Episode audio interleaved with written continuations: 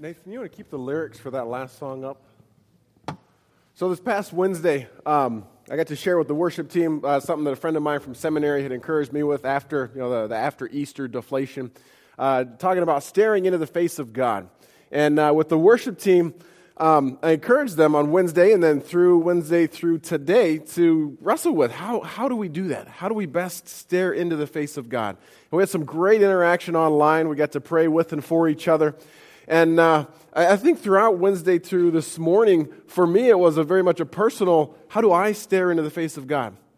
And yet this morning, uh, song choice, I just realized it's not just me staring into God's face. And it's not just us in here, but it's, it's I mean, the trees, the rivers, the, the, I mean, the nations, uh, and then into the heavens that are staring into the face of God this morning and all the time. And I mean, lyrics to this as your children, us, gather in peace, all the angels sing in heaven. I mean, your temple, all that I seek is a glimpse of your holy presence. The heavens can't hold you, but you choose to dwell in me. My desire is to hold on to you. Oh, that's good. And we could just finish with that. Amen? All right. Be blessed. Have a good week. Thank you, Tim. Uh, wow. I mean, seriously, that, that was good for my soul this morning. It was good for my soul. Hopefully, the same for you guys. Uh, we're in week four of a series in the biblical book of Hebrews. I told you in week one that this is a challenging book, a difficult book to, to wrestle through, to completely understand. So we were kind of taking the tactic early on of looking at what says Jesus is. Jesus is dot, dot, dot. And we've looked at three things that Jesus is. Anybody remember what any of those were? Pop quiz. Three things. Jesus is, okay, human, true humanity. Good. Yeah, uh, one was God, God, God's Son. Yeah, Jesus is God's Son. That was week one. Jesus is true humanity. Week two, and last week, I realized it was seven days ago, a long time. You guys remember what we talked about Jesus being? a perfect pioneer. Good. Good. This morning we take another Jesus is. Are you ready? I almost feel like we need a drum roll to build it up. Okay? So Jesus is greater than angels. Did you guys hear that kind of dull thud? Yeah, Jesus is greater than angels. For us today, 2014, First Free Methodist Church, for people who've been following Christ for a while, who have the hindsight of 2,000 years, that's one of those like, well, duh. Of course, he's greater than angels. But for the people that the author of Hebrews was writing to, that was a powerful statement.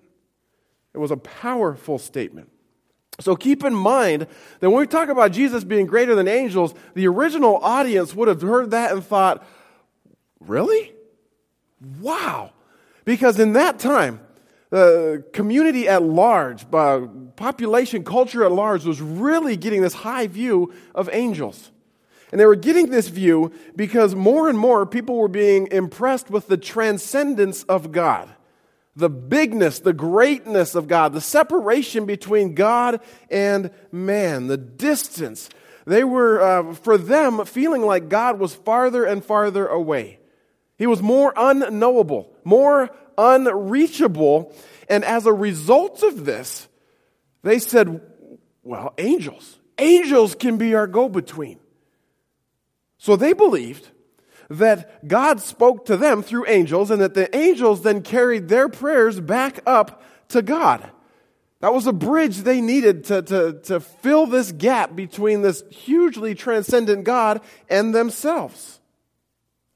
So angels for them were go betweens, liaisons between God and man. And you can see that in, in passages from Scripture. Listen to what Paul writes the church in Galatia. He says in chapter 3, verse 19, he says, Why then was the law given? It was given alongside the promise to show people their sins. But the law was designed to the last, the, the law was designed to last only until the coming of the child who was promised. God gave his law through angels to Moses. There's that mediator, that, that, uh, that in betweenness. God gave his law through angels to Moses, who was the mediator between God and people. That's the Apostle Paul writing about that. There's some of a hint of a, an understanding of angels. You look at what Stephen told the Jewish high council in Acts chapter 7, verse 73 or 53. He says, You deliberately disobeyed God's law even though you received it from the hands of angels. Okay? God wants to communicate with people. He's going to use angels to do it. You're going to see this in Hebrews chapter 2 verse 2. For the message God delivered through angels has always stood firm, and every violation of the law and every act of disobedience was punished. This high view of angels, this, this intermediary view of angels, how good do you guys remember the, uh, the Exodus story? How good do you remember uh, Moses going up on the mountain and getting the law? You remember in that story that it was God gave, you know, the two tablets to a whole bunch of angels and they brought those whole bunch of, all those angels brought the tablets to Moses and they gave them to him one by one, right? Do you remember that story? Yeah, Colleen's like, that's not the way it goes. Exodus chapter 31, verse 18. When the Lord finished speaking with Moses on Mount Sinai, he gave him the two stone tablets inscribed with the terms of the covenant, written by the finger of God. God gave Moses the law.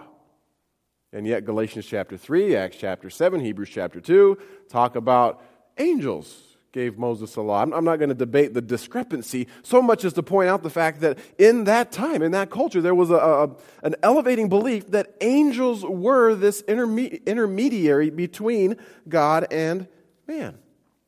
They believed that in order for messages to be delivered, angels needed to do it. And scripturally, this does take place. Okay, angels do deliver messages. Uh, who was the one that uh, announced Jesus' conception to Mary and Joseph? The angel Gabriel, right? Who was the one that announced Jesus' birth to the shepherds? A whole choir of what?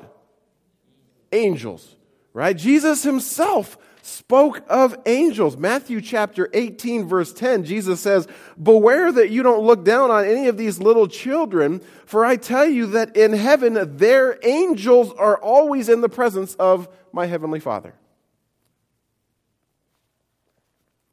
From the Old Testament, where the, uh, the original listeners of Hebrews would have developed their theology of angels, we continue to see, or we look back and see, this high view of angels. Angels spent time in the presence of God. 1 Kings chapter 22, you can just listen.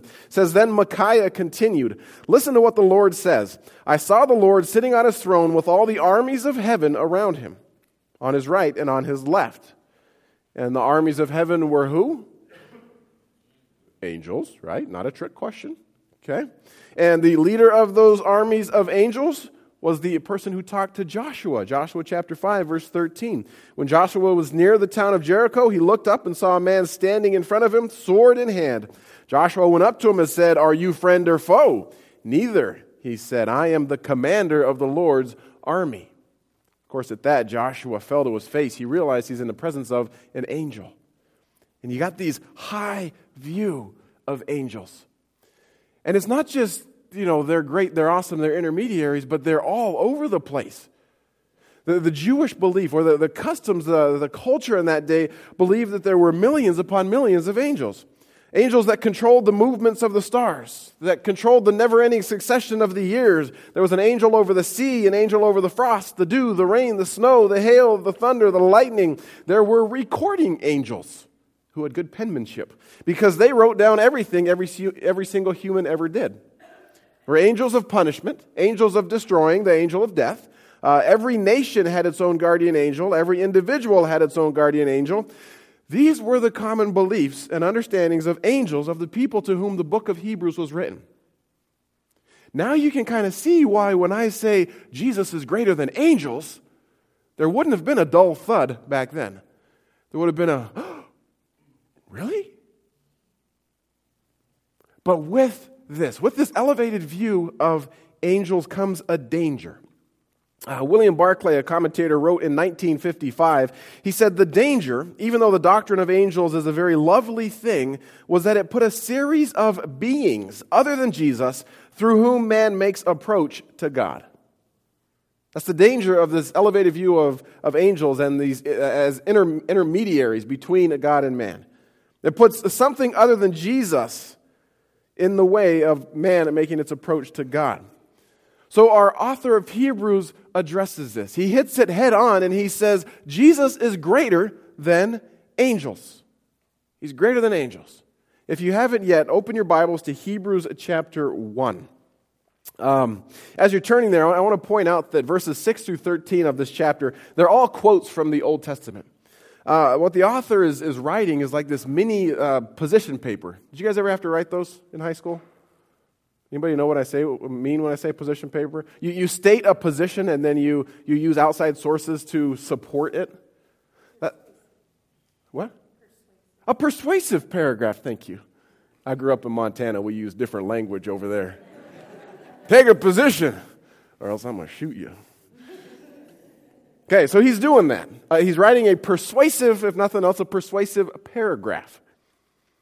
I decided not to go back and look at each, uh, each um, text that he was using from the Old Testament passage. I'm simply trusting that the author of Hebrews used the texts that held weight to the listeners of Hebrews. So I want to remind you what the author of Hebrews begins his letter with. It's all about the greatness of Jesus. I'll read just the first three verses, and then we will look at how great Jesus is compared to angels. So Hebrews starts out long ago, God spoke many times and in many ways to our ancestors through the prophets. And now in these final days, he has spoken to us through his Son. God promised everything to a Son as an inheritance, and through the Son, he created the universe. The Son radiates God's own glory and expresses the very character of God, and he sustains everything by the mighty power of his command. When he had cleansed us from our sins, he sat down in the place of honor at the right hand of God at the right hand of the majestic God in heaven. And now we jump into this section of, and this Jesus is greater than angels. And let me tell you about all these different ways he is. The author says, First, Jesus is greater by name. By name, verse 4 and 5. This shows, so what he had just wrote, he says, All this shows that the Son is far greater than the angels, just as the name God gave him is greater than their names. For God never said to any angel what he said to Jesus You are my son, today I've become your father. But God also said, I'll be his father, and he will be my son. So the name Jesus inherited is greater than any of the angels' names. The author is not saying that uh, in our English language, J E S U S is better than G A B R I E L. He's not saying that J E S U S is better than M I C H A E L or any of the other names of, of the, of the, of, of the uh, angels. It's not just the, the way you spell it that made it great. In Scripture, the name of somebody, I shared this with you before, the name represents everything that a person was. Was so much more than just a title that you got somebody's attention by. So if a king sent an emissary, and this emissary came in the name of the king, it meant that they were coming with the full weight of who that king was, with all of them, every facet of them. And God held a high view of names. Let's test your Bible knowledge again. What's the third of the Ten Commandments? Hint, we're speaking about names, and one of them talks about don't use my name in vain. What is the third of the Ten Commandments?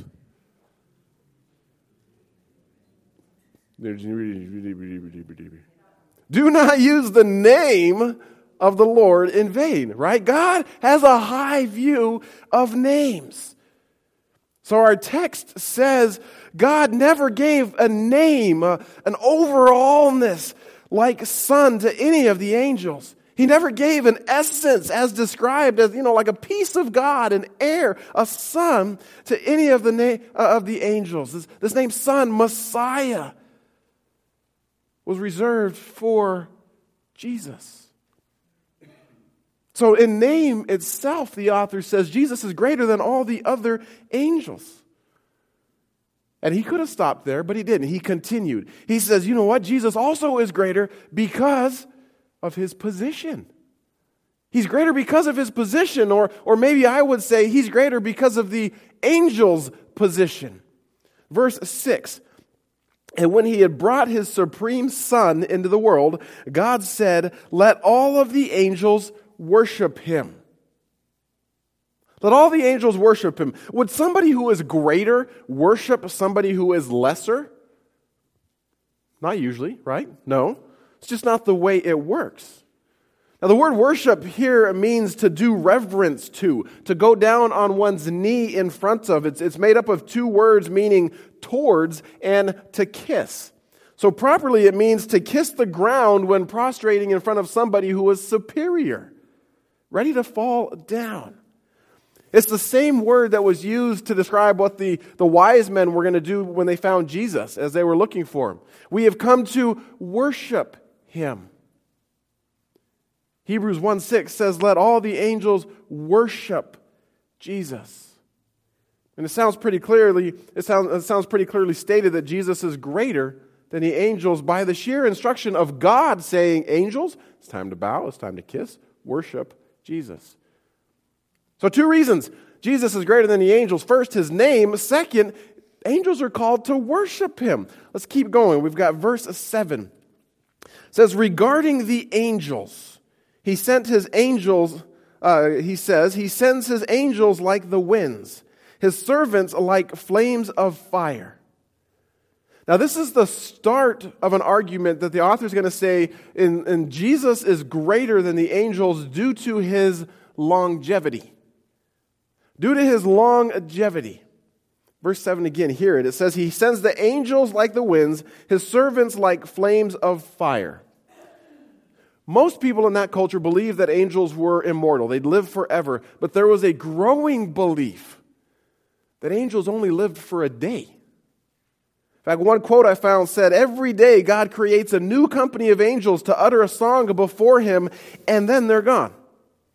A rabbinical homily has one angel say, God changes us every hour. Sometimes he makes us fire, at other times he makes us wind. That's coming from that time period.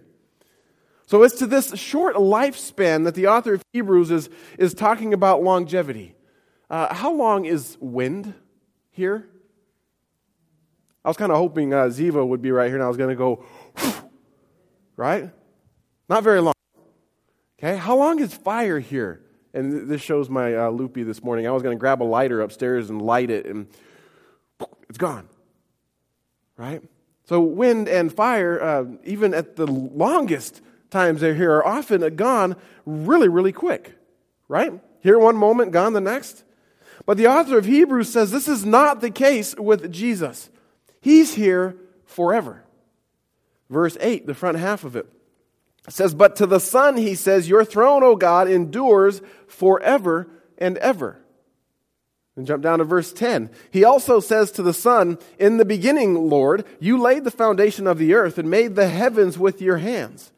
They will perish, but you remain when? Forever. Right? They will wear out like old clothing. You will fold them up like a cloak and discard it like old clothing. But you are always the same. You will live forever. What's longer? Here's my pretend lighter. Or forever? Come on, easy question. Forever. Good. Good. Jesus' longevity made him greater than the angels. Are you tracking with me? So far, what makes him greater? His name, the angel's position, bowing down before Jesus, and Jesus' longevity. Now, the author wraps up his position paper with one final statement. He says that Jesus is greater than the angels due to his role compared to the angel's role. His role versus the angel's role. Look first at the angel's role. This is verse 14. It says, Therefore, angels are only servants, spirits sent to care for people who will inherit salvation. Or your, your versions may read a little bit more like this Are they not all ministering spirits sent out to serve for the sake of those who inherit salvation? Hey, let's be candid with each other. That's a huge role. That's a huge role. Mean, ministering to, caring for God's children, those inheriting salvation. Not just us, but Christians in general, we're a pretty ragamuffin bunch of people. Yeah?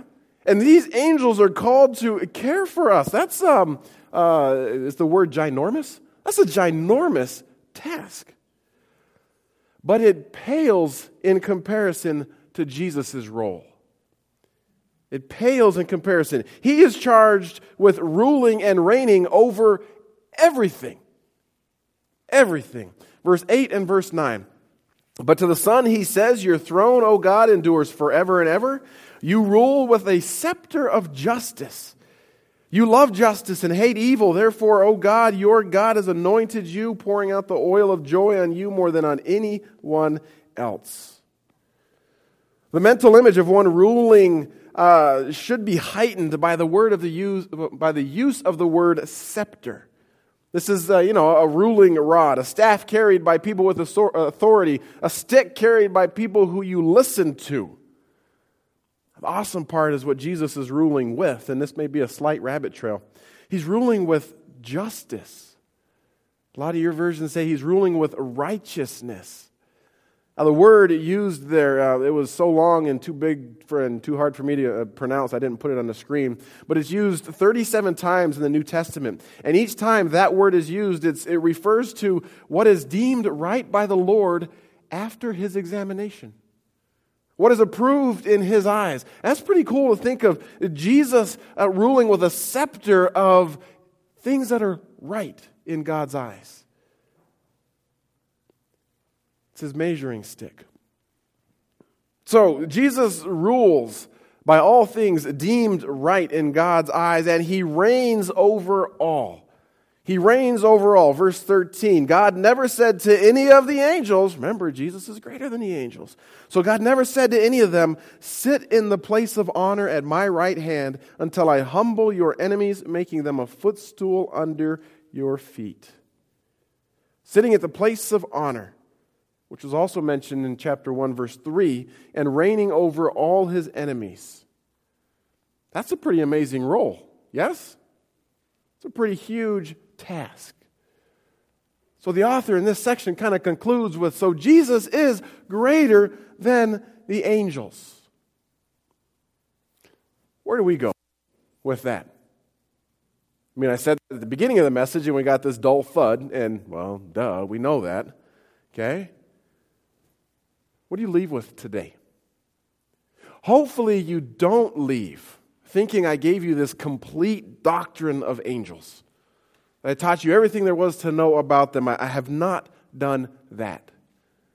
My hope is that what you'll leave today in seeing how the author addresses how much greater Jesus is than angels, you'll leave being reminded that we don't need any other intermediary. We don't need anybody else to stand in the gap other than Jesus.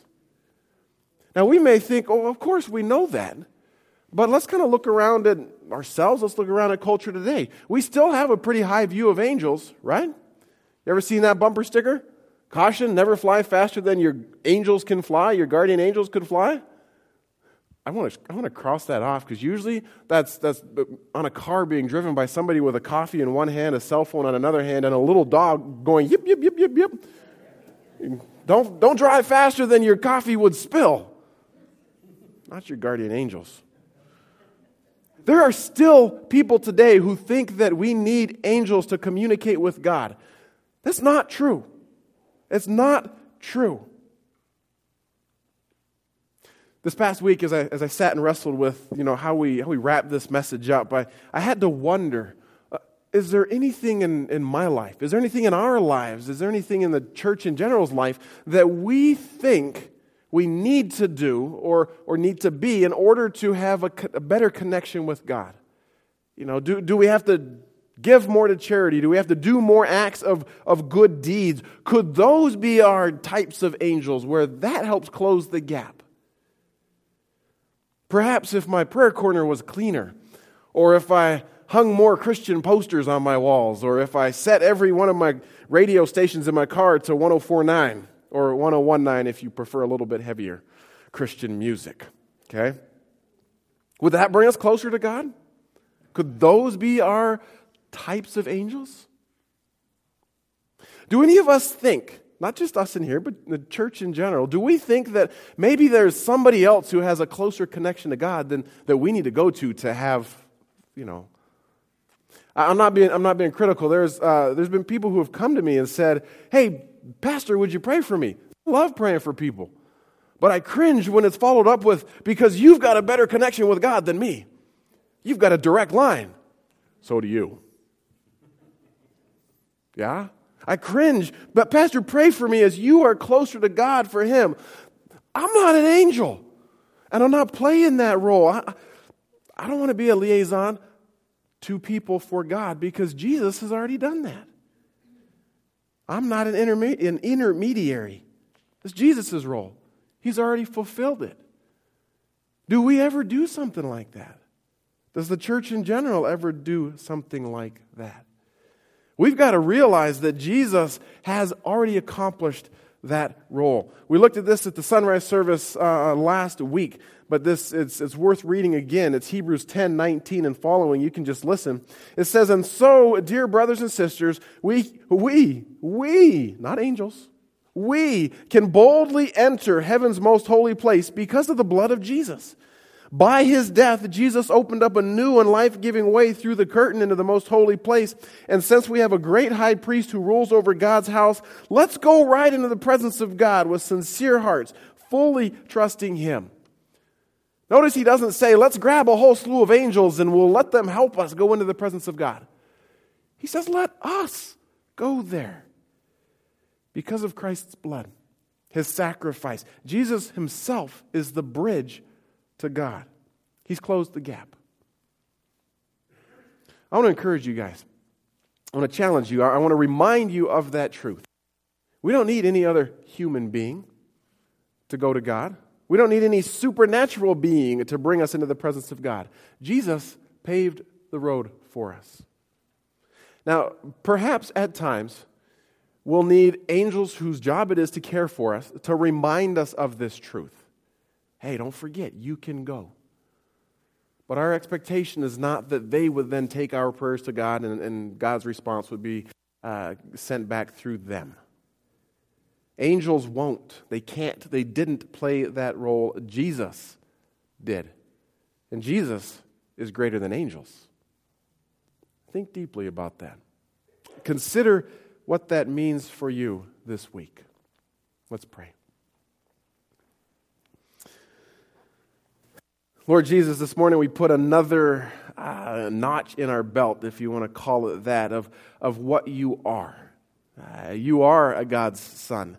You are true humanity. You are the perfect pioneer, and you are greater than angels. Jesus, I thank you for that reminder this morning that, that we can come directly to you. We're not taking anything away from uh, the jobs of, of angels. We believe they're there. We believe they, they watch out and they care for us. But we believe fully because you tell us to that we can enter into your presence boldly and confidently because of the blood of Christ. Help us to remember that. Help us to be impressed by the fact that, yes, you are greater than angels. And may we take delight in knowing that this morning. I pray this in Jesus' name. Amen. And we're going to sing a song that we sang earlier. The lyrics are just ripe for a message like this. It talks in a few different places about angels and what their role is and our response to them. See if you can pick it out as we, uh, as we close in this song.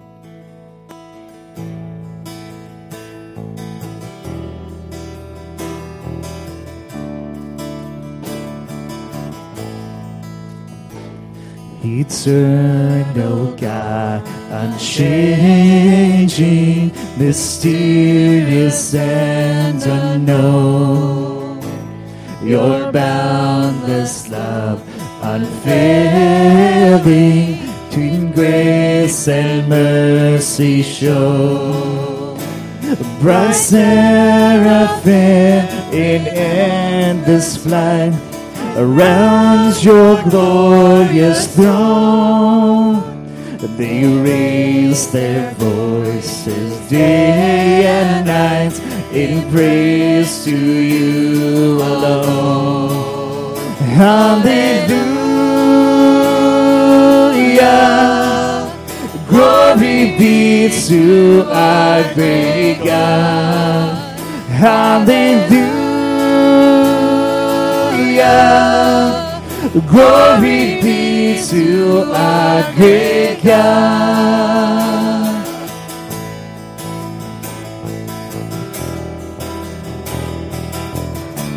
Why don't you stand with us this morning?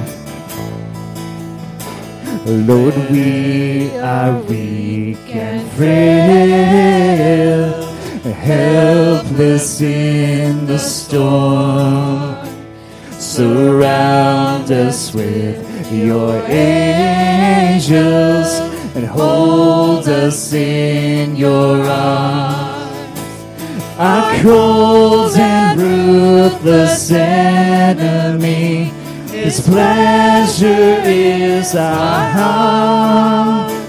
Rise up, O Lord, and he will flee before our sovereign God.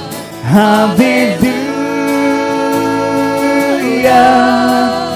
Glory be to our great God. Hallelujah.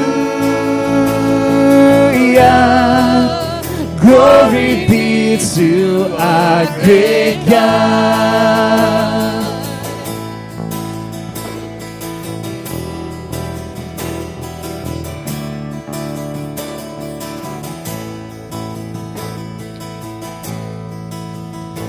Let every creature in the sea and every flying bird, let every mountain, every field and valley of the earth, let all the moons and all the stars in all the universe praises to the living God who rules them by his word. Hallelujah. Glory be to our great God. Hallelujah. Glory be to our great God.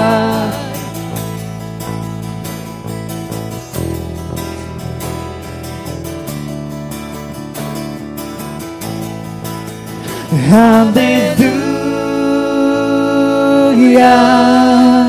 Glory be to our great God. Hallelujah.